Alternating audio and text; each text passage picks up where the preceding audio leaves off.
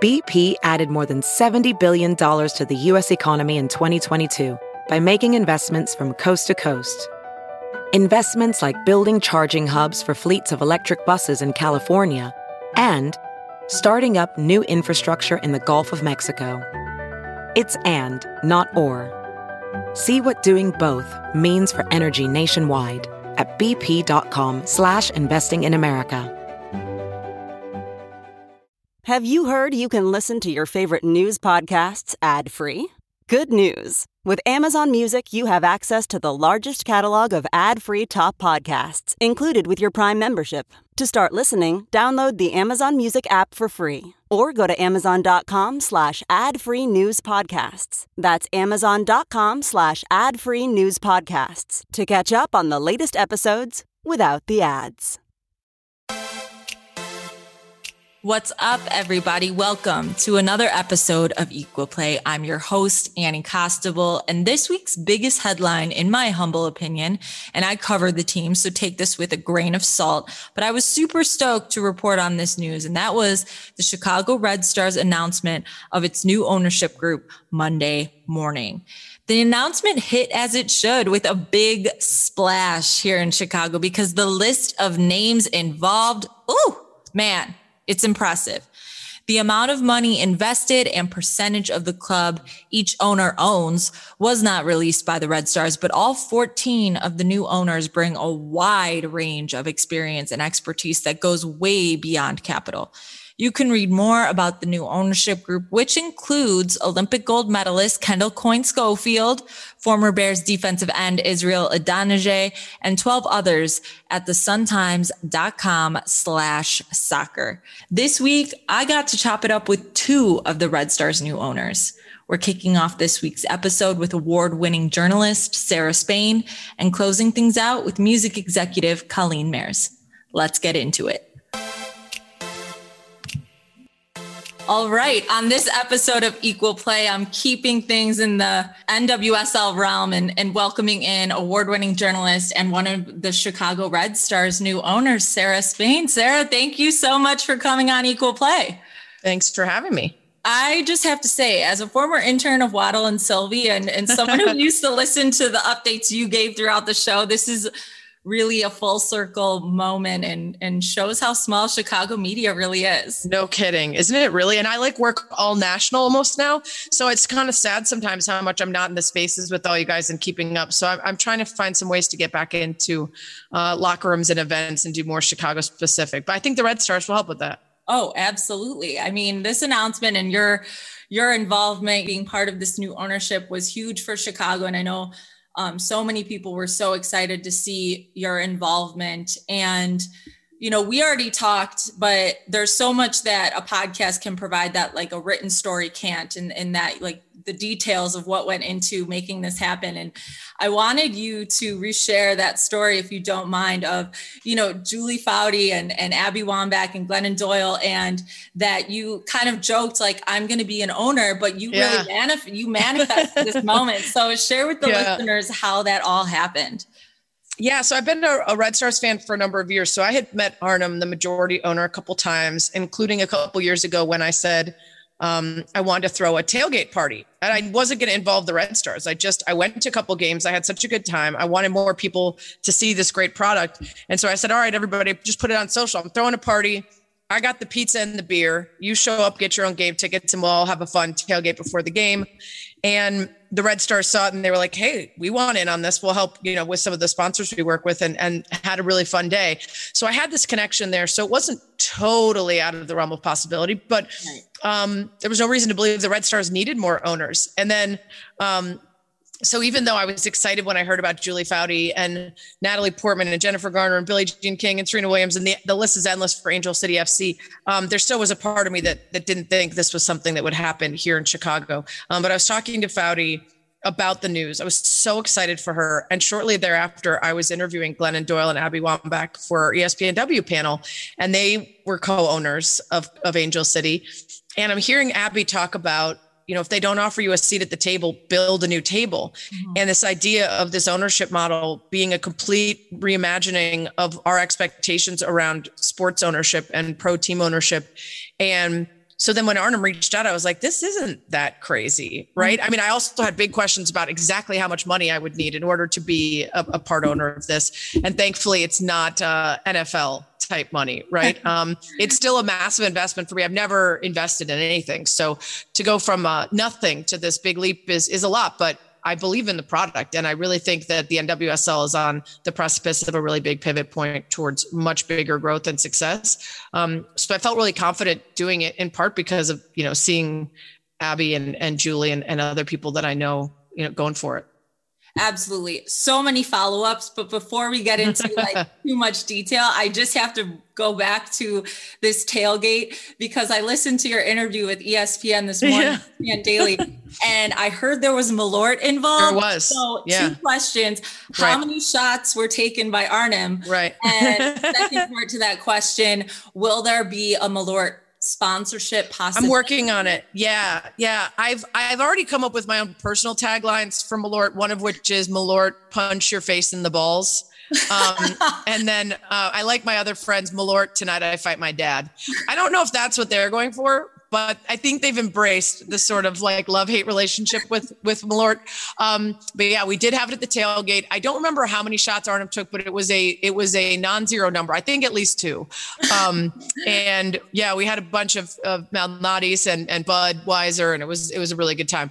I will work very hard for there to be either Malort Day at the, at the old stadium, or at least Malort Tailgate Day. And I, I guarantee you, that's a promise from me as an owner, that there will be a Malort related uh, sponsorship deal, um, or at least a tailgate.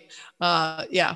Yeah. Respect to anybody who takes multiple Malort shots. Cause if you could yeah. handle one and then you're like, oh yeah, I'll, I'll do another of that. Right. Uh, they did change the recipe. So the newer version is not quite as bitey as the old one. All right. Maybe I need to give it another shot. Revisit. Yeah. We'll see if I revisit that. But um, again, these follow-ups that I have, you know, you talk about the face of ownership and what it looks like. And the N W S L is really changing that. And we saw that obviously with Angel City. It's continuing with Naomi Osaka investing in the North Carolina Courage, and obviously this new ownership group that was announced with the Red Stars.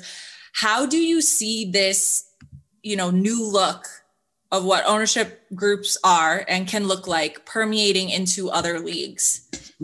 I would love for it to. I think we've seen a little. I don't know if the Renee Montgomery thing happens with the Atlanta Dream, if not for the N W S L. Mm-hmm. And she's even spoken about looking and seeing people that she knows, like like Candace Parker, getting involved in in, the, uh, in Angel City F C as part of the reason that she felt comfortable diving in on that.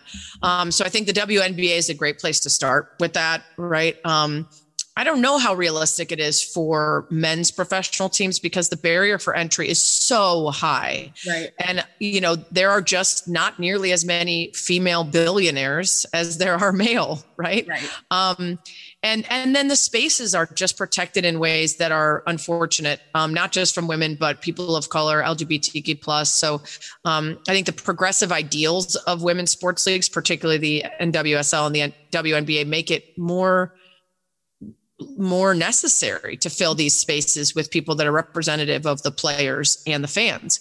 Um, so I do hope it has an influence, though. I hope at the very least minority ownership at some of those places, um, with people who bring a different lived experience and perspective, is viewed as a, as a necessity, not just a positive, but a necessity to help prevent some of the massive failures that we've seen across some of the larger leagues and teams because they don't have any voices in the room right. to, to fix things. Um, you know, one thing that's really important to me, and in reading people's reactions to some of the N W S L stuff, there's there's a healthy dose of cynicism. I I tend to be, despite some of my work, which is Uh, critical and, and pretty demanding, I tend to be more optimistic, especially about things like this that I view as a massive positive. But I understand people's concerns that if you throw a bunch of women in these ownership rooms, then continuing practices that aren't best for athletes or leagues then become sort of, the women become a cover for it.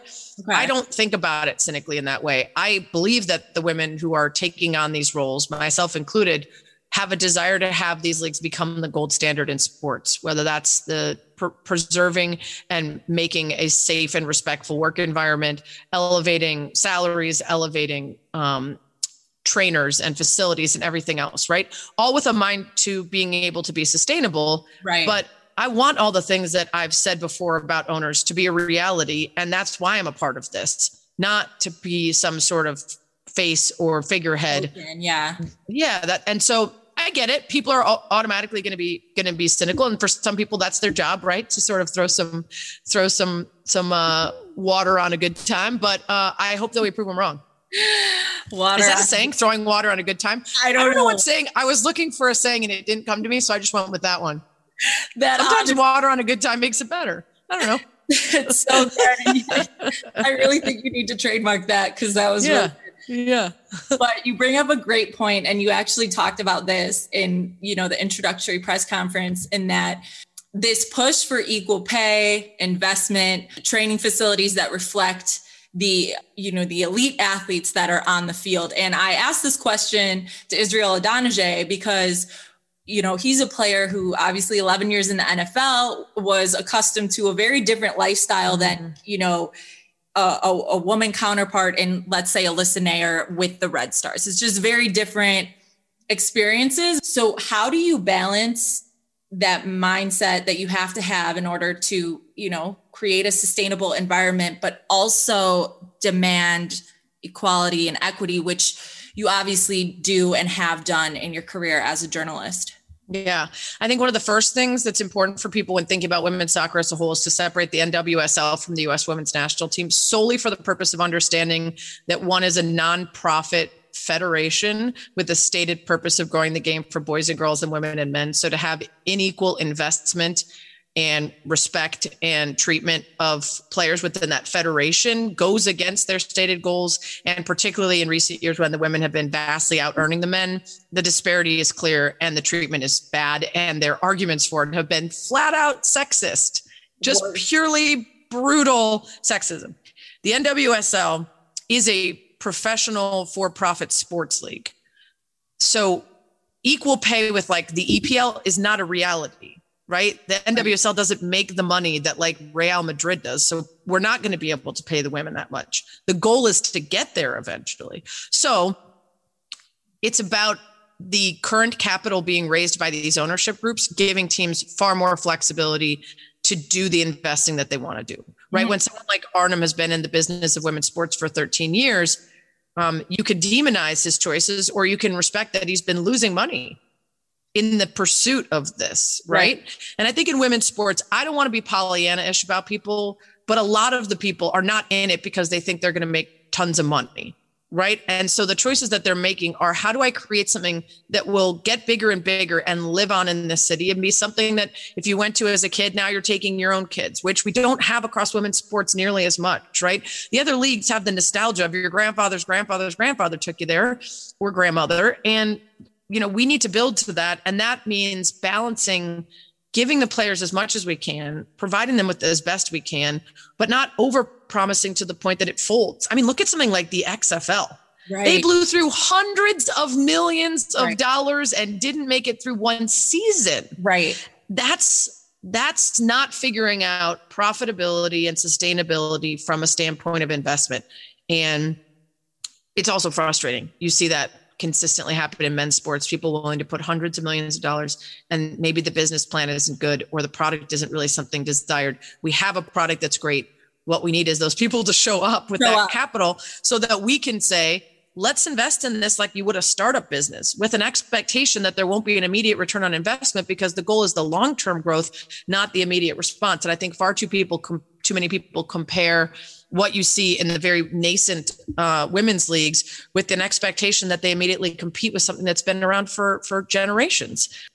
I guess then, like, on a personal level, like as a woman who knows the struggle of equal play, no, or equal pay, excuse me, equal play is the podcast, equal pay. Yes. Yeah.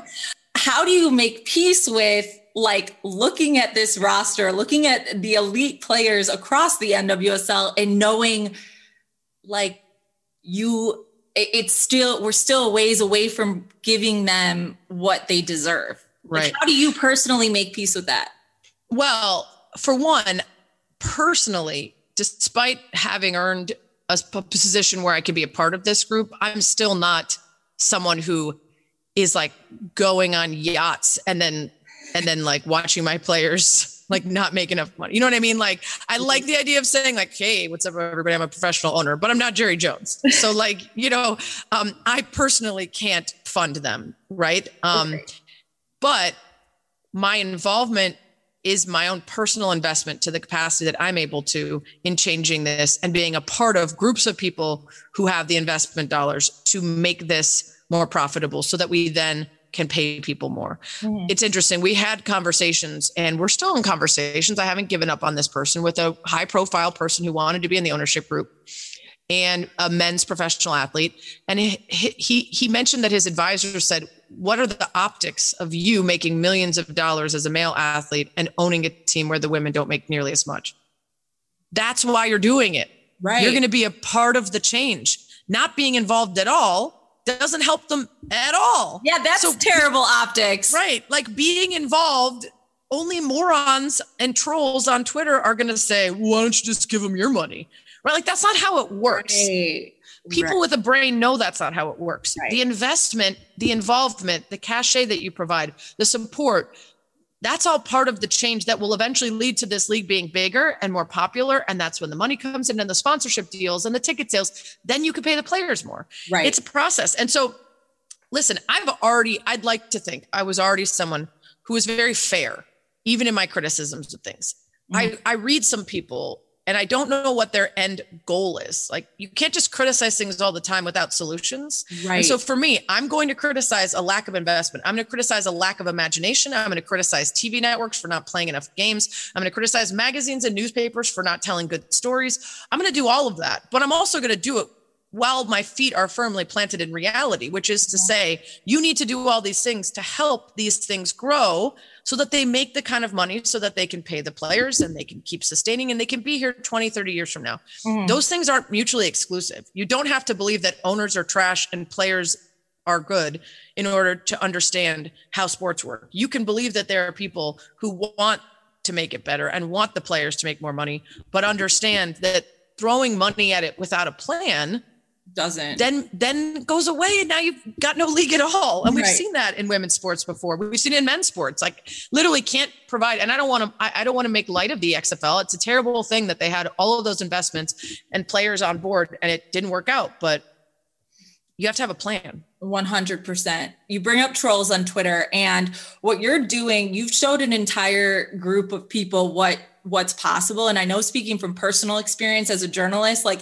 I've never looked at my career and thought, okay, one day I could save up money. I could invest in, in right. something. I could become an owner. It's like, as a journalist, that just never crossed my mind. And, and now it has, but you know, you've had trolls in your mentions all week. And I just want to know if you could go into detail of the challenges that you've had to overcome in terms of being smart with your money, that's put you in the position to invest in this. Yeah. Um, yeah, it's been frustrating. So a couple of years ago, some weird clickbaity article clearly translated from another language was like, who's Sarah Spain? So they're basically hoping people will search my name and then they'll get clicks for it.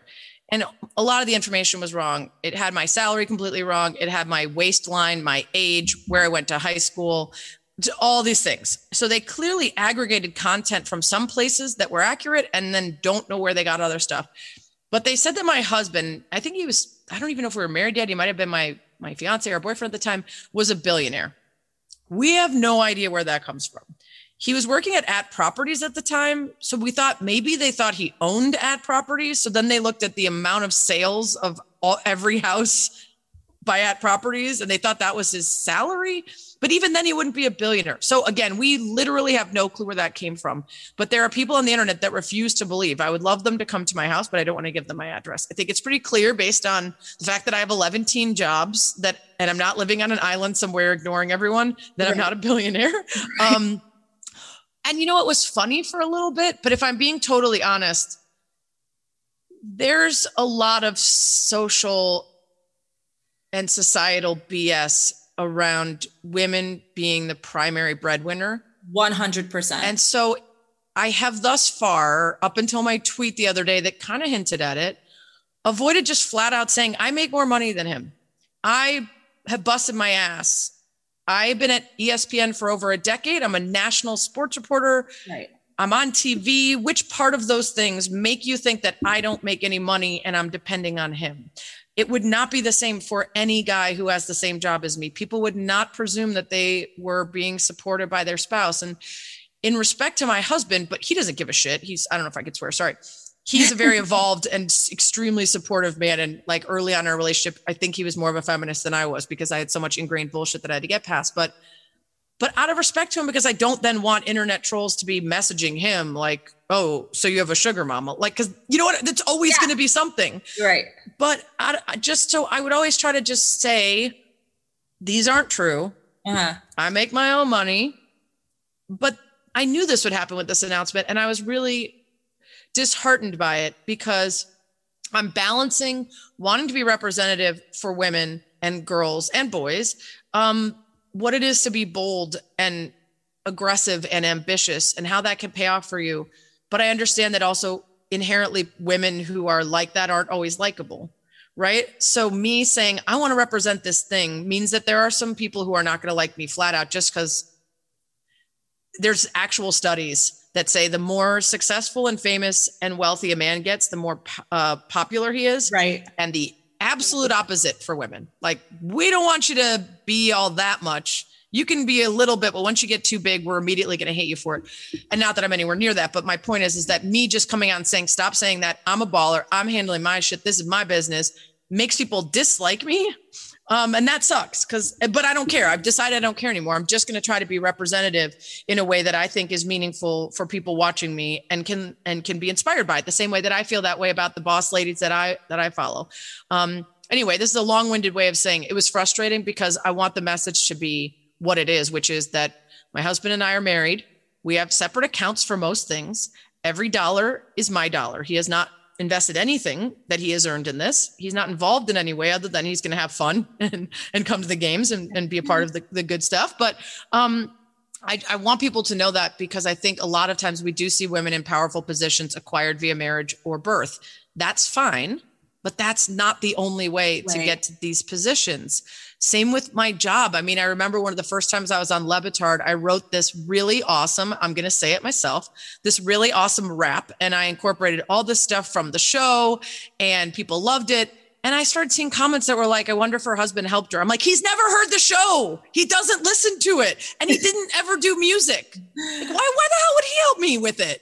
Right. Like, and just, it's, it's like this idea that anything that I accomplish must be his work. And that's exhausting. Um, but anyway, to your point about finances, I have a financial advisor and that lady is my savior. Her name is Meredith. Shout out to Meredith. Um, many years ago, my parents very smartly told me, all right, you're starting to make some money. Like, let's be smart about investing it, four oh one k's, Roth I R As, all the things, yeah. um, and making sure. And so she's the first person I went to when the opportunity came up to say, like, is this feasible? What does it look like for me to have this chunk of money just gone? Where am I pulling it from in terms of savings versus having to take it out of investments and other things? So um, I do think much earlier than you would expect, even when you don't think you have that much, you should probably invest in an expert to help walk you through whether you're making the right decisions and how you can help kind of build on. And and I, I think I'm I'm pretty frugal. I spend my money on travel. So that's been not uh, happening lately right. uh, for like a year. Um, and that's, and then that's mostly at travel and, and like celebrations, yeah. parties and things. But I don't, I don't care about like labels and, and I don't, we don't live outside our means. So C B S Sports and Twitch have acquired the rights to exclusively air the N W S L matches for the next three years. And as a woman in media, what are your thoughts on that deal? I mean, obviously as an E S P N person, I would love to us be, for us to be in on that. And, um, you know, I've, I've already talked about the sort of journalistic balance that I'm going to have with this uh, dual role thing. But um, I think what we saw last year was proof enough.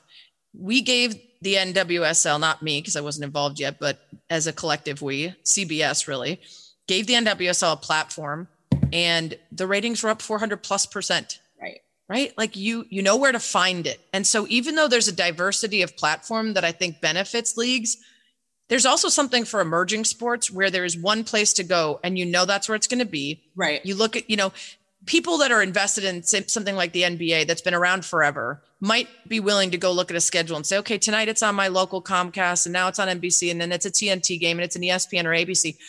It's a lot easier for an emerging sport for you to say, I'm going to look at the schedule and every game that comes up, I'm going to know where to find it. Um, me personally, because I'm becoming an old head quicker than I ever thought, need to get on the tw- on board with the Twitch a little bit more, since that's now a big part of this business. Um, but yeah, I mean, what we saw last year, while every other league was struggling, and I was just, I actually just was talking to Lisa Baird, who's going to be my podcast guest for next week, the commissioner of the N W S L on Love International it. Women's Day, about this. I think there's something to be said for the habits that went away for people, made it so that things that they were used to have come to them, the Masters, N B A, N H L, were not in the places that they expected, mm-hmm. right? The N B A finals was in the fall instead of the spring. So because it didn't come to them the way they were used to, they didn't seek it out. But the things that they weren't used to appeared, things like uh, the N W S L Challenge Cup or the W N B A Wubble season being concurrent with the N B A and being talked about alongside the N B A. They're giving it a shot. They f- realize the product is great and ratings go up.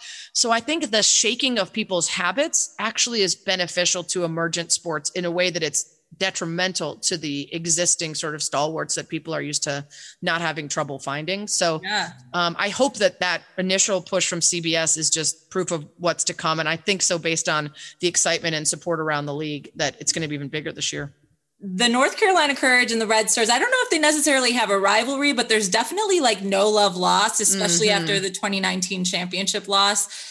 And I wonder if you are at all looking forward to being able to talk shit to Naomi Osaka, who Duh.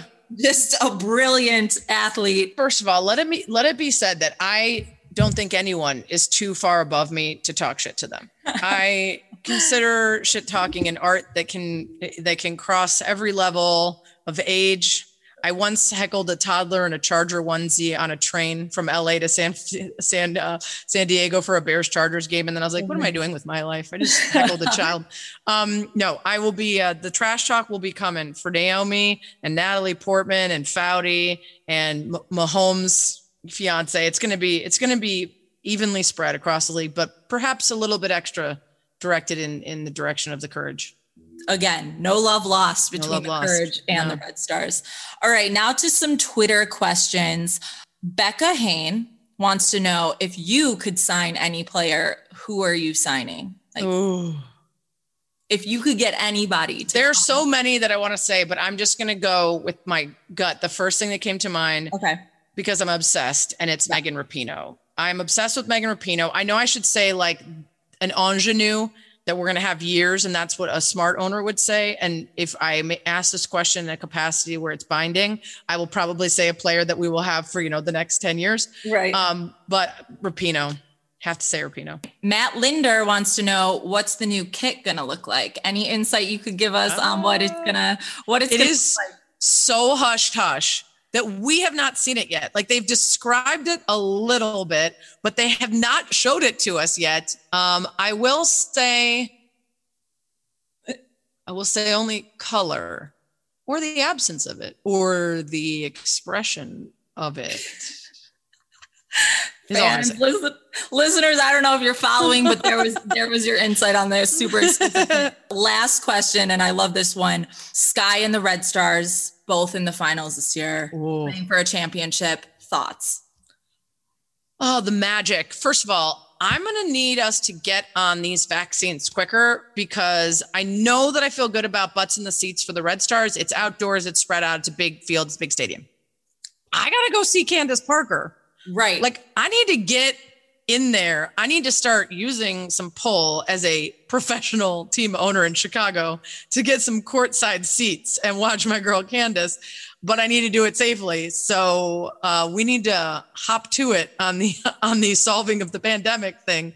Um, no, that would be so sick. It's wild to have teams that have had a lot of success, but haven't been able to get over the hump and yeah. get that championship. And I would love, love for that to be this year and next year. I like a couple, couple three-peats is good. Yeah.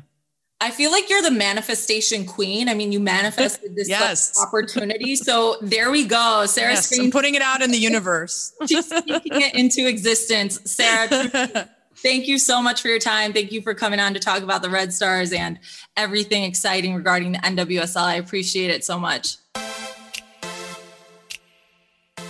Don't go anywhere, because coming up, another member of the Red Stars new ownership group joins Equal Play, music executive Colleen Mares. Colleen, thank you so much for coming on Equal Play this week. Hey, thanks so much for having me. This is awesome. First things first, I want your opinion on, you know, supporting women's sports has very much become like the trend now, and we love it. Like, emphasis on the love. We love to see it. But you've been a season ticket holder for a minute now. So let's start there. When and why did you become a season ticket holder? Why was that something you, you know, wanted in on all season long? Yeah, I mean, so I first heard of the Red Stars back in, I want to say it was around two thousand eleven ish. Mm-hmm. Uh, my youth club coach, his son interned for the team. Oh, wow. So that's kind of how I first heard about the team. And I was like, this is cool. Like, Chicago has a pro women's soccer team. Um, and I was here, I had moved here to go to college. So I was yeah. living here. I think I might've caught like one or two random games around that time, maybe two thousand twelve ish. Um, and then probably I moved out to L A for work for like a year and a half, uh-huh. came back around twenty fourteen and just started going to more games. And eventually I was, I really got the season tickets because I felt like that was the best way for me to support the team yeah. at the time. Um, it was really important to me that, you know, just to financially put um, something behind what I love. So that's how I became a season ticket holder. I love my seats. I'm not, I can tell you right now, I'm not giving up my seats. Even as an owner, I You're am not going still, up to like the owner's box or anything, owner's suite. Still a season ticket holder. My seats are directly behind the visitor's bench. So if you're at a game, come say hi. Um, but I will keep those season tickets forever. You will not take them from me. That's um, amazing. So yeah, but that's kind of how I, I got the tickets. And then Um, just in conversation with Arnhem this past summer and kind of where the team was at and what they were looking to do, I uh, just advocated for myself and said, hey, I would love to be a part of this if you're willing to have me. And he was gracious enough to uh, open the door and, and let me come come invest. Yeah. So, so many follow-up questions to all of that. But first thing I got to know, you played soccer growing up. What position did you play and how long did you play for? I was a winger for a while, and then I kind of transitioned to, uh, I was mostly a forward. Okay. But, um, I played from age four, really whenever I could start, probably U four, U five. Yeah.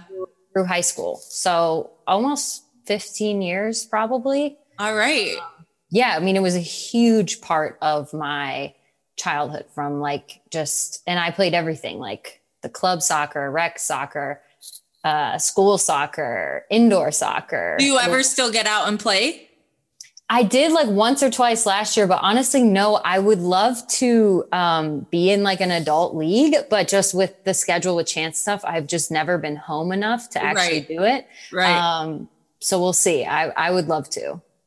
Maybe we should get a league started. I mean, personally, I never played, so maybe I will, uh, be your guys' like media contact, come out, you know, plug the teams, et cetera.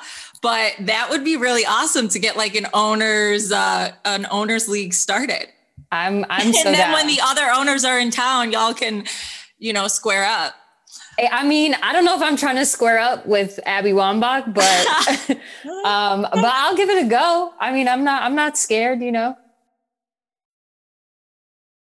You know, your background in music, you talked about in the introductory uh, press conference that you provide a unique knowledge and that you can help with the game day experience. And so I wonder what some of your ideas are in that area. And especially because the stadium is, you know, a little bit further out from the city, like what are some of your ideas for getting fans more engaged and also bringing in new fans to support the Red Stars? My background is really in live events. So even right. before I worked for Chance, I was doing like where I went to college at Columbia, like was throwing all the shows and different events there, um, parties. I D J'd while I was in college. So there's like, that's, that's definitely kind of where my, my expertise in that area comes from.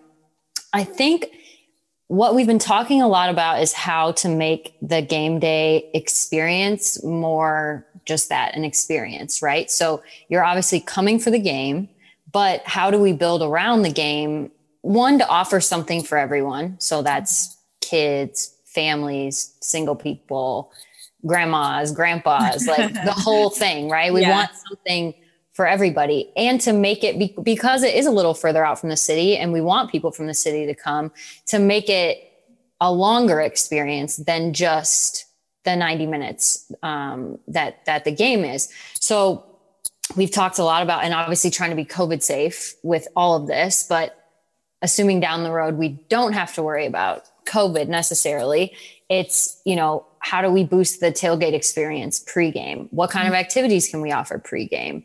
Um, then once you get inside, how do we boost the experience from, from your seat? If you want to get up out of your seat, what's on the concourse? You know, what kind of tangible things can we have for you to extend that, that whole experience? And then post-game, um, you know, what type of things could we have offered again, either in the stadium, outside of the stadium, to make it so that you really want to spend your, you know, your whole afternoon or evening with us. Um, mm. And then even beyond that, I think it's taking, how do we bridge between game days and then between seasons? So we know we have this amazing community of supporters. What can we offer them outside of just SeatGeek or yeah. in Bridgeview? You know, what type of activations can we do in the city for people who live in the city? Um, so it's all... My brain, I feel like, is going five hundred miles a minute, but it's exciting because I think there's a lot of opportunity to really go crazy, as they say. Yeah, yeah, go crazy, as they say. It'll be exciting to see what uh, changes are made this this season. And obviously, you know, COVID still being a factor, uh, we'll have to keep that in mind. But this ownership group is so diverse, and there's so many different minds that are at work. And you know, when looking at the list and talking to players, I think that's what has players so excited, is like, you have brilliant marketing minds, you have your experience in live events, you have Sarah Spain, who is an, an award-winning journalist, you have former professionals in the N F L and current professionals in the N F L, but all of these minds coming together. What do you feel like this ownership group will be able to immediately accomplish in terms of improving the environment for the team? I think the experience that specifically the pro athletes that we have, I think what they offer is a perspective that the rest of us can't, can't tap into, right? Like right. to be a professional athlete, especially on an elite level, um, you know, that's, it's something that I will never know.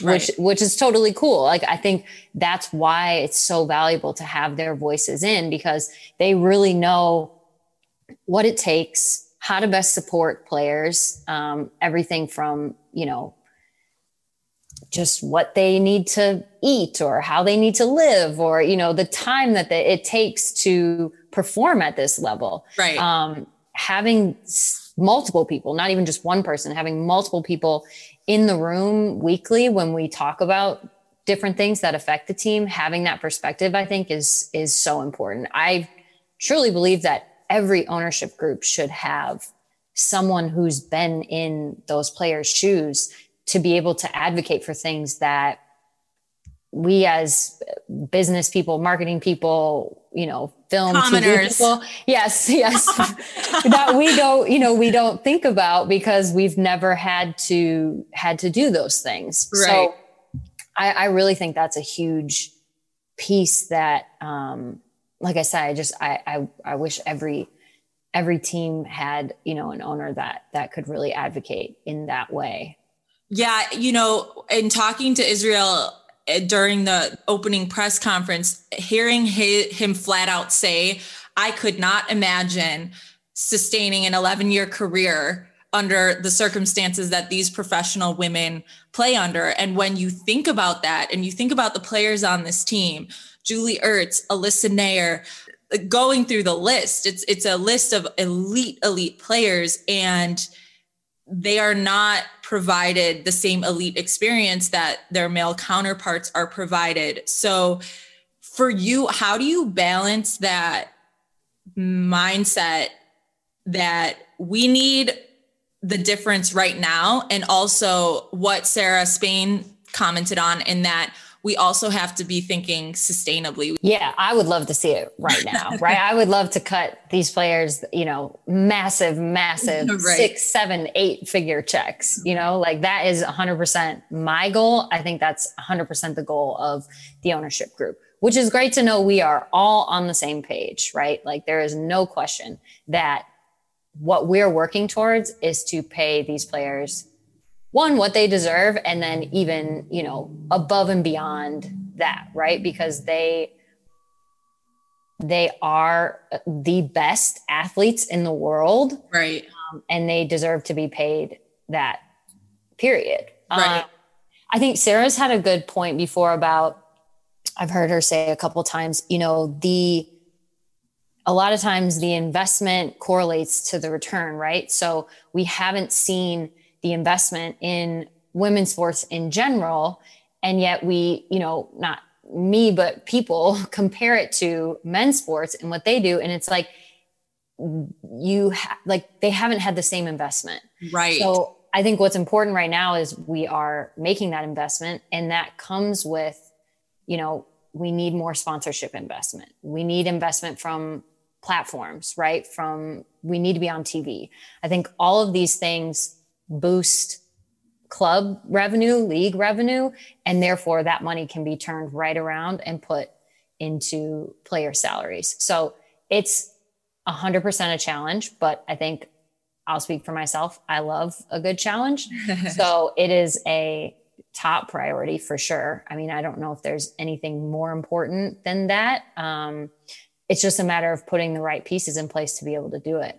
Question about, you know, your, your music background, or, or that relates to your, your music background. You know, all the new ownership groups, again, very diverse group of individuals. I don't know that there's a ton of like music executives. So for you, are you on a mission at all to like bring in anybody from the music world? And obviously you work with Chance, so that's not me asking if Chance is going to get involved. Genuinely, do you see yourself, you know, trying to make connections in the music industry to to get some some fellow music execs on board? Yeah, absolutely. And I mean, we've been having some of those conversations. I think as Arnhem sort of alluded to, there's more news coming. Right. Um, and so, yeah, I, I would love to have more people, you know, like me with my background, um, specifically in music, involved for sure. I think we have a, a like sports in this country are obviously a form of entertainment. So mm-hmm. I think to be able to kind of tell the story through that way, I think the experience does cross over for sure. Um, so yeah, the more, the merrier, and you know, the, the door is open. So hit me up if you feel like you're a good fit, and I will, uh, I'll definitely have the conversation. Hey, there's a lot of manifestation going on on this episode. When I talked to Sarah too, she was speaking things into existence. So again, listeners, if you're out there, you're interested, make sure you're hitting up Colleen, Sarah, Arnhem, anybody. Backtracking just a little bit, you touched on it in one of your first answers, but how did this come to be? You know, you reached out to Arnhem over the summer, you said, but how did the ball really get rolling, and and what inspired you beyond, again, what you mentioned, to get involved with this ownership group? It's funny you said the manifest thing, because that's honestly kind of how I feel like it happened for me. I mean, I always knew I wanted to be involved in women's soccer in, in some capacity, more than a fan. Uh-huh. I've felt that way for a few years now, but didn't really know what that looked like. Um, Was it being, you know, like a partner of some sort, you know, like a community partner, or, you know, just a um, consultant, or, you know, whatever. I, I kind of bounced all these ideas around in my head. And then right before the pandemic, so it was actually like right after All-Star weekend. Oh last my God. Year.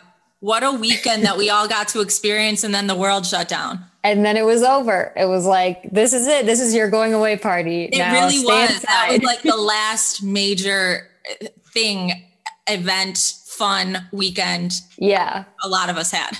Yeah. So that was super crazy. A lot of work. So afterwards I took a vacation uh-huh. uh, by myself. I went out to Palm Springs. I'm a huge golfer. Wow. So I played golf for like five days straight. Okay. And while I was there, I was just really sort of thinking on specifically how I could get involved and, and what I wanted to do in, in this space. And ownership was always in the back of my mind, but I honestly didn't think it was something that, you know, I was kind of would be like allowed a seat at the table. Maybe, you know, there's not a lot of young female owners at all. I mean, set aside Angel City and what they've done. I think traditionally, you know, you think about it, it's just not really something you see a lot. Right. But I was like, you know, I should just ask Arnhem. I didn't know him. You know, I'm a season ticket holder, but that's about the extent that I knew who he was. So I typed up a draft email that was just like, this is who I am. You know, would you ever consider selling like a minority piece of the team to me? Wow. Um, and I didn't send it because I got scared. I didn't send it. I was like, I need to go home. You know, like I finished my golf, whatever. I was like, I need to go home and kind of think about this and really decide if this is like the best way to do this. And then I flew from Palm Springs to Houston for the Houston Rodeo. Uh-huh. And that was, Chance was playing. And that was like, right when we really started to hear like, right. They're talking about, you know, cancel the rodeo is like a multi-week thing. They're like, they're talking about canceling the rest of the rodeo for this COVID thing. We're like, that's so crazy. Got on the plane, flew home. That was literally the last like flight I've been on since. So then COVID happened. And I obviously, like so many other people, everything kind of got put on hold, priorities, whatever. So I never sent the email. And then in July, Arnhem actually reached out to me. I guess he got my email from somebody at, at the club. And he just said, you know, hey, this is who I am. This is what I'm trying to do. Do you know any people or have any insight to who, you know, might be a good fit? Um, and I said, yes, I do.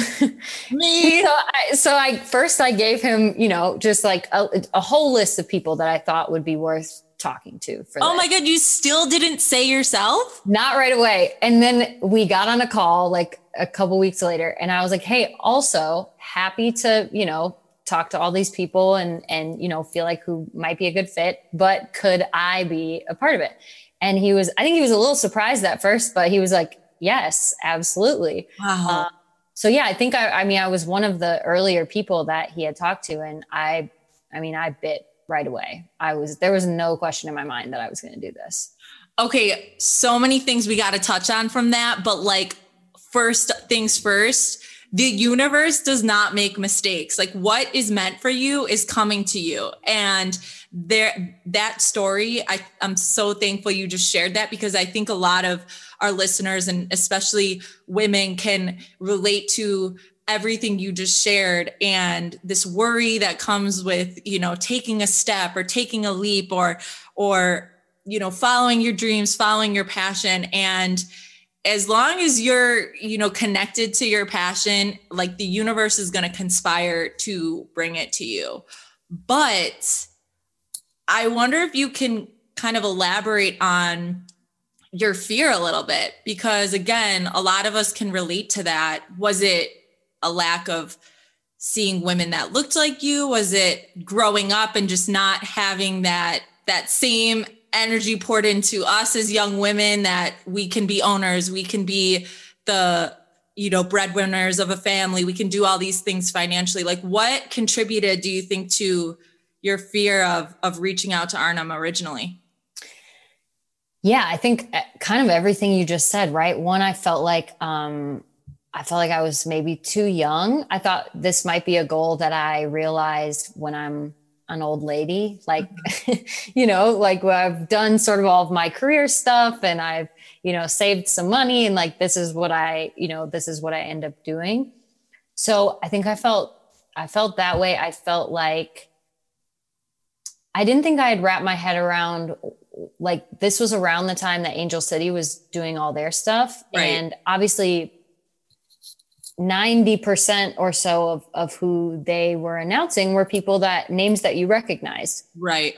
So I felt like, well, you know, maybe that's kind of the way that all these clubs are going to go. It's, it's really, they're going to open it up to people with big followings who can, you know, offer support when it comes to, you know, views and posts and whatever. And that's mm. not me.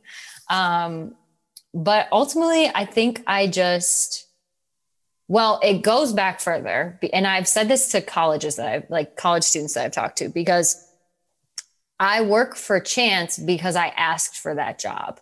Like I was not, I, no one came to me and was like, do you want to put in an application for Chance the Rapper? Like, no, I, in a very similar way, um, I had known him, but I was working out in L A. He came out to L A and I just said, hey, if you ever need anybody, I'd be down. Like I would jump on your team. I would quit this corporate label job that I have and I would come work for you. Uh-huh. And similar to Arnhem a little bit, to my surprise, he was like, yeah, actually that would be awesome. And that was like almost eight years ago. So I found myself in a similar position here where I was like, no one's rarely in life is anyone just going to hand you hand what you, you want. Mm-hmm. And the other thing is like, people can't read minds. So I'm thinking this, like I'm trying to manifest this for myself, but he's not going to know unless I put it out there. So I was like, well, I guess this is like the Chance thing. Like I kind of just got to ask for it. And the worst thing he says is like, no. no, sorry. Like it's not the right fit or whatever. And I'd still be a fan. I'd still be a season ticket holder. Like, okay, I'm in no worse position than I started this conversation. So right. I just, you know, I think ultimately it was, it was that like, I was a little bit familiar with the situation um, from doing the same thing with Chance, but I was just like, man, I preach this whole thing about advocating for yourself and asking for what you want, especially as a woman. Um, so I was like, well, I better practice what I preach and, and ask for it. And I, I would, I would kick myself forever if I didn't. Didn't. So that's how it came to be. You've been in, I'm sure, some powerful rooms with some brilliant minds, had, had, or listened to some brilliant conversations in your career, but what are you excited about now in terms of the rooms you're going to enter through this ownership group? That's probably the thing I'm most excited for, is that the room will be full of women. Yeah. I think like I work in a pretty male dominated field. Um, you know, we're starting to see more music executives that are women. Um, but most of the senior, senior roles at a lot of these companies are still held by men. So I think I, and especially on like touring, like touring is a very male dominated industry. So there were, there was a long time, like, especially when we would be on the road, that it would, you know, I was one of three or four or five women in a crew of fifty plus. Right. So I think just getting to be around women, to work more, to share ideas, to have, you know, similar experiences in that way, I think is something I'm really excited for, because I haven't had that a lot in my professional career. Mm-hmm. Um, so I'm just excited to have that dynamic. Like, I think it's something that I haven't experienced a lot of. Um, and I think we all know when more than one woman is gathered in a room, amazing things happen. So yeah.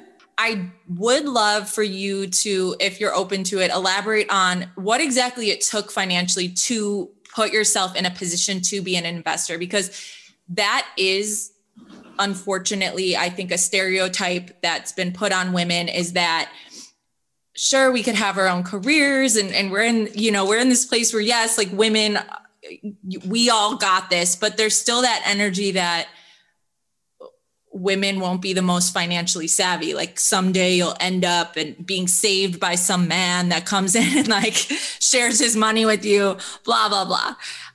Again, we yeah. know that not to be true, but I wonder if you could just uh, shed some light on and share some advice as far as what it takes financially to put yourself in a position to be an investor. Yeah, I think it was kind of just that, like it was being smart with my money, knowing that um, I'm someone who really wanted to play a long game. Mm-hmm. Um, and, you know, I, I credit my parents a lot with just helping instill in me, um, you know, don't necessarily fall for what's hot and flashy and cool right this second, because if you look out further, there could be something like this big dream that you can achieve if you sort of incrementally make choices to lead to that. Uh-huh. So I think for me, it was, it was always a thought of there's something big, or I didn't even know what it was, but I think I just felt like if I have the opportunity, I want to be able to invest in things that I care about with the money that I've earned. And just having that mentality, I think, was enough to drive me to, you know, save as much as I can and just try and be as smart as possible with, with what I do have. Um, and yeah, I mean, it was, I also, it was funny, like I read this story and I don't know if it's true, but I think it's true about, um, if it's on the internet, it must be. Yeah. It's from the internet. So we'll take, take that disclosure, but, um, it was about Elon Musk and okay. Tesla. And basically it talked about how when he was starting Tesla, he put all of his money into Tesla. Like he believed in it so much that he was willing to put everything he had gotten. And mind you, this was like, cause he started PayPal. So he had gotten like a huge payout, hundreds of millions of dollars from right. selling PayPal. And then instead of like chilling, retiring, whatever, sitting on his hundreds of millions of dollars. Right. Going off to some island and disappearing. Exactly. He literally took it all and put it in Tesla, to the point that he was he, borrowing money from friends, family, whatever, to pay his rent. So wow. he believed in the idea so much, he was literally willing to basically risk everything that he had earned to put it behind something that he was confident was, was going to succeed. And not at all to say I'm out here borrowing money for rent. Um, but I had heard that story before I did this. And I was just like, you know, this is something that I wholeheartedly believe in. One, as because I care about it, but two, because I know this is only going to grow and only going to be more successful than it was yesterday. So I just felt like if that's what I believe, I'm willing to put up a lot of what I have into this organization because I just, I'm one hundred ten percent in, you know? So for me, it was um, ten toes down. Is that what the kids are saying now or something? Yeah, right. I mean, it was, it was a lot, um, but I've never lost sleep over it because there's a, I don't know, my brain is just like one hundred percent the right decision. Good job. You know, you talked about working in, in a male dominated industry, and, and obviously sports is another male dominated industry. A lot of our listeners are, are women trying to break into this industry. So what advice do you have for women who are trying to break into a male dominated field? I would say kind of like, I guess we were talking about, like, definitely advocate for yourself because no one's going to do it for you, or rarely is someone going to do it for you. So if you want something, ask for it. If you feel you need to be paid more, say it. Um, a lot of times the worst thing that can happen is someone will say no. Mm-hmm. And you will survive someone saying no. I think that's, we, we tend to be afraid of no, but at the end of the day, like, you'll survive and thrive past someone saying no. Right. And I do think it takes a bit of, you know, you can't be small. So the bulldoze thing, like I, I've, I feel like I've definitely done some of that, right? Because again, like, shrinking into yourself or trying to just fit in the little corner that you've been given doesn't make enough space for you. And it definitely doesn't make enough space for any other women, right, you know, to come into a field where there's not a lot of us. So take up space. Don't be afraid of that. Um, and when you're in the right place, that space will be given to you when you advocate for it, right? Like if you're in a place where you're appreciated and your opinion is valued, I think a lot of times it seems like men don't, and I don't want to like totally generalize, but it seems like sometimes they don't even realize what they've done until you do come in and you're like, hey, no, like this should be this way. Right. We need to have, you know, this many women involved because there needs to be all kinds of voices speaking in this conversation. And I think there's a lot of good dudes that are like, oh, wow, like you're right. right. Like I didn't even think about the fact that there's, you know, not anyone else, you know, here. So I think you do just have to, don't be afraid to be big, to be loud if you're loud, um, you know, and go for it, like ask for it, whatever it is you want. Before I get to our Twitter questions, there were a couple really good ones. I did want to ask you about Humor for Hope and your involvement with this organization. I've, I've read a little bit about it, and it just seems like such a beautiful organization that is doing so much good in the community. So can you share a little bit about how you got involved with Humor for Hope and, and what exactly you all are doing? Yeah, I met the founder of Humor for Hope, whose name is actually Hope. Uh, Hope England is her full name, in college. She went to Columbia as well. Uh-huh. And it's just, an, so her background is in comedy. She was a film and T V major, okay. um, but studied at Second City and just felt like there was an opportunity for healing by bridging comedy and improv with trauma and illness, right? To sort of give, especially kids, the opportunity to step outside of whatever they've been diagnosed with, whatever they're going through, and honestly just give them the chance to laugh, which you don't see a lot of in hospitals and in these situations that are so bleak in so many ways. So she started it back in twenty fourteen, I want to say, and I've been involved pretty much since the beginning. And it's awesome. Like I don't have a comedy background, but getting to see the way these kids react to what is essentially just play, right? Like yeah. the opportunity to laugh and be goofy and be silly. It's just so cool. And the impact it has on the kids, but also the siblings and the parents. It's amazing. And what we've been working on is a, so Hope then went and got her master's and is actually a licensed therapist, uh, okay. trauma therapist as well. So this is really kind of becoming her full-time thing. And we last year piloted a program with C P S that combined improv comedy and group therapy, mm-hmm. specifically for kids in C P S that were struggling with issues at home, issues in their community, um, any kind of like violence or trauma that, that they had gone through and just needed an extra outlet and some extra support that C P S wasn't necessarily able to give uh, during the school day, which is really important. This isn't something that, you know, they have to stay after for or come early for. They're actually able to step out of their sort of normal school day and right. get this, um, you know, this opportunity to kind of engage in, in a form of healing.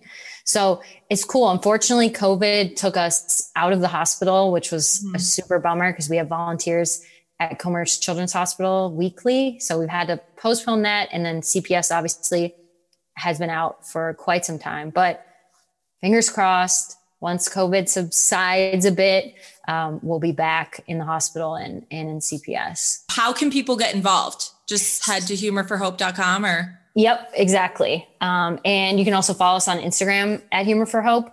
And okay. uh, yeah, like I said, hopefully as, as COVID kind of subsides, we'll be, you'll be seeing a lot more of, of where we're at, but we're based in here in Chicago. So that's awesome. And, and yeah, like you said, I mean, hopefully we're turning a corner on COVID uh, with the vaccine coming out and, and yeah, just some good leadership in place. Yes. Um, Like here's hoping twenty twenty-one, we do turn, turn a corner on this very challenging uh, year it's been. But transitioning to, you know, our Twitter questions, I wanted to get some of the Red Stars followers involved because they are just so excited about this new ownership group. So I have a few questions for you. Um, the first one from Anna Albee, which I always do this. And then I'm like, shoot, I hope I'm saying their name right. So Anna, I apologize if I'm not saying your name right, But she asked a really important question, I think. And she said, can you all talk about how women's sports as a whole is an investment opportunity rather than just a, quote, right thing to do? So, you know, you touched on it in that it was something you believed in full, full force. You see the growth happening, the potential in it. But can you elaborate on why this was a great investment opportunity and you saw it as one, not just, like she said, uh, the right thing to do? Yeah, I mean, I have nonprofits that I support and charity causes. This is one hundred percent not that. I mean, I saw this, one is something that I care deeply about and I'm excited about. So I just wanted to be involved as myself, but one hundred percent this was a business opportunity. Mm-hmm. Um, you know, I don't plan on losing the money that I put in at all. You know, like my goal is to take that investment and grow it with the organization. So I think that the encouraging things we've seen across the league, even, you know, before Angel City, just kind of the post twenty nineteen World Cup, the way the N W S L has sustained itself, um, going on almost ten years.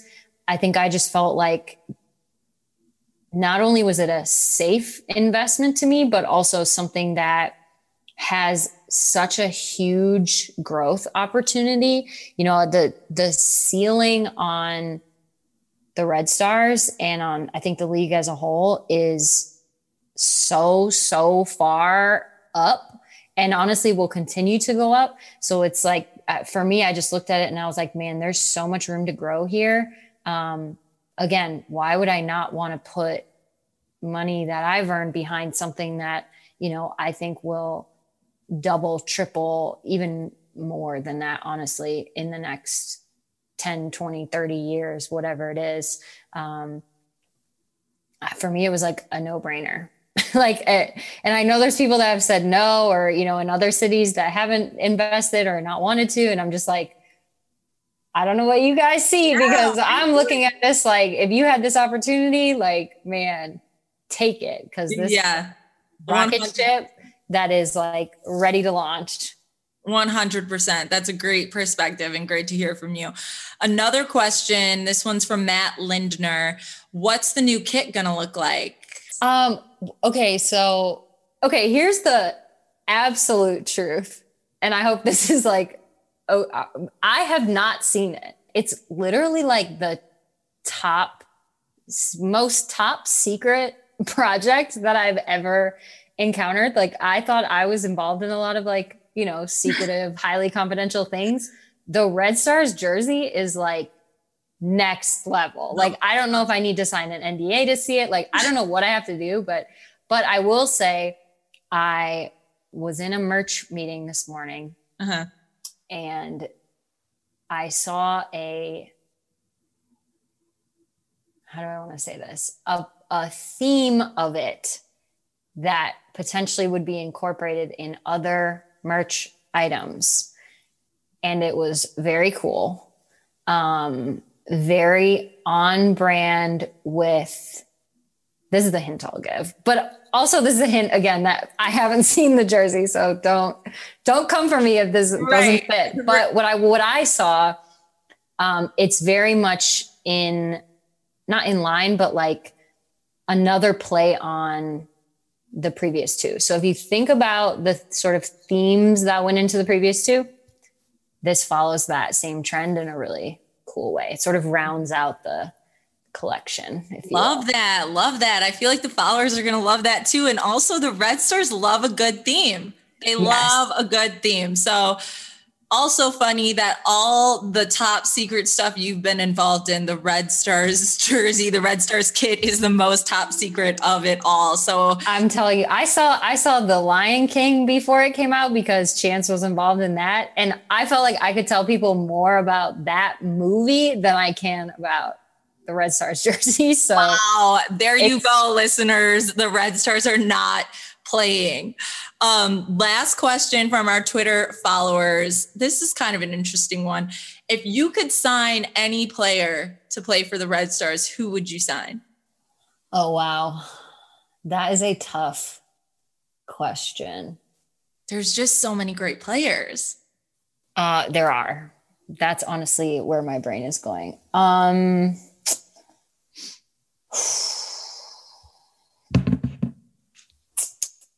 man. God, I don't I, mean this, to put you on the spot here, but no. I don't want, okay, I don't want this to be a cop-out, but I think this is, uh, honestly, I would, I would bring Sam Kerr back. Ah!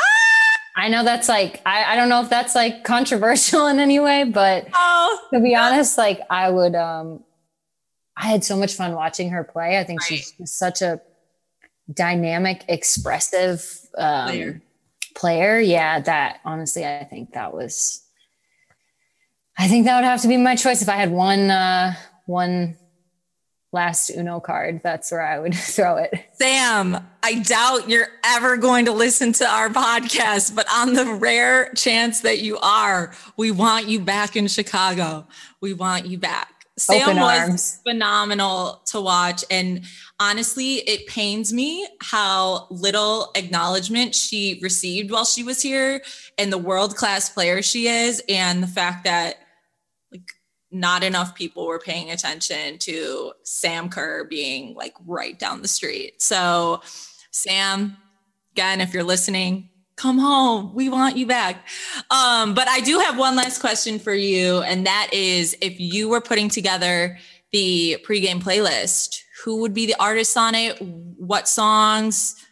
Uh, tell me what it would sound like. Okay. I'm thinking of like what I'm listening to right now. So, well, to be honest, my gym playlist has been like very heavy, um, Paramore, which is not love it and not like cur- super current, but um I'd probably throw some Paramore on there. I feel like those are good like power uh, anthems. Yeah, Paramore was really like the music of my high school experience. Yeah, same. College. Yeah. Okay, so I'd throw some Paramore on there. Um, I'm a big Dua Lipa fan. I think love. she's great. Um, I would definitely throw some like Bad Bunny, J Balvin vibes, you know, get the, get the dance scene kind of going. Pump everybody um, up. Exactly. Obviously we throw some Chance on there. Okay. Okay. I was waiting for it. I didn't want to put the pressure on you, but okay. It's there. Great songs. Um, man, probably some other, maybe some other Chicago people, maybe like a Joey Purp. Um, man, who else? Honestly, that that's you just provided a, a, yeah. a great list, a diverse list. You got Paramore, Joey Purp, everything in between. I feel like that is a solid soundtrack to get the fans ready, to get the players ready. Hey, the journalists ready too. So I, I'm with it. I'm with that. There we go. Uh, that warm up playlist. And forgive me, this is the last question I've asked every guest, okay. but. Um, what is your hope for the future of women in sports? And obviously this is a sports podcast, but you are a brilliant music executive. So for you, I'll just ask, what is your hope for the future of women in these male dominated industries? I think to be more seen, to have more seats at the table, to be paid the same, mm-hmm. if not more. Um, I mean, I think just be paid for the work that you bring and the value that you offer. Uh-huh. Um, and I, I definitely hope in sports specifically, like now that I'm sort of in this world, that I have the opportunity to open the door to, for, for more people, um, especially people who don't look like me, because I'm very aware that my white privilege and sort of my ability to step into spaces, especially because of the way that I look, is a different opportunity than other people are afforded. So for people who don't look like me, I think priority, right? Like, and to achieve equity, like mm-hmm. we can't expect the same thing from everybody. So that's a big goal of mine, is just to like really, truly diversify what leadership looks like mm-hmm. and ultimately what the sport in this country looks like, because I don't think we have enough Black and brown girls that have the ability, not the ability, but like the opportunity to get into these, especially youth clubs. Right. it like the, the barriers of entry are still high with youth soccer in this country. And so I think trying to advocate for equity in the sport from not just obviously our pro players, but all the way down to, to kids, you know, I think that there needs to be more initiatives around getting non-white girls to be able to play the sport in this country. Um, because it's just, it is, there's just a lot of, it's just the opportunity is mostly and historically been given to like affluent white girls. And that's not something that I'm here to continue. I'm definitely a system disruptor. So I'm here to say that's maybe how it was, but that's not how it needs to continue. What a powerful statement to end on, and, and goal to share with our listeners, and one that is so important right now. And speaking as another privileged white woman taking up space in a male-dominated industry, it has to be about lifting up more than the white women who, who look like me, because it's easy to put a white woman in the token diversity spot. We need to do more than that. We need to make sure that all of these places and spaces are free and open, and, and, and the same opportunities are being provided beyond just, again, that white woman token diversity chip. So Colleen, I am so thankful you took the time to come on Equal Play. I appreciate it so much. This was a great conversation. We touched all different topics. And like I said, thank you for coming on Equal Play.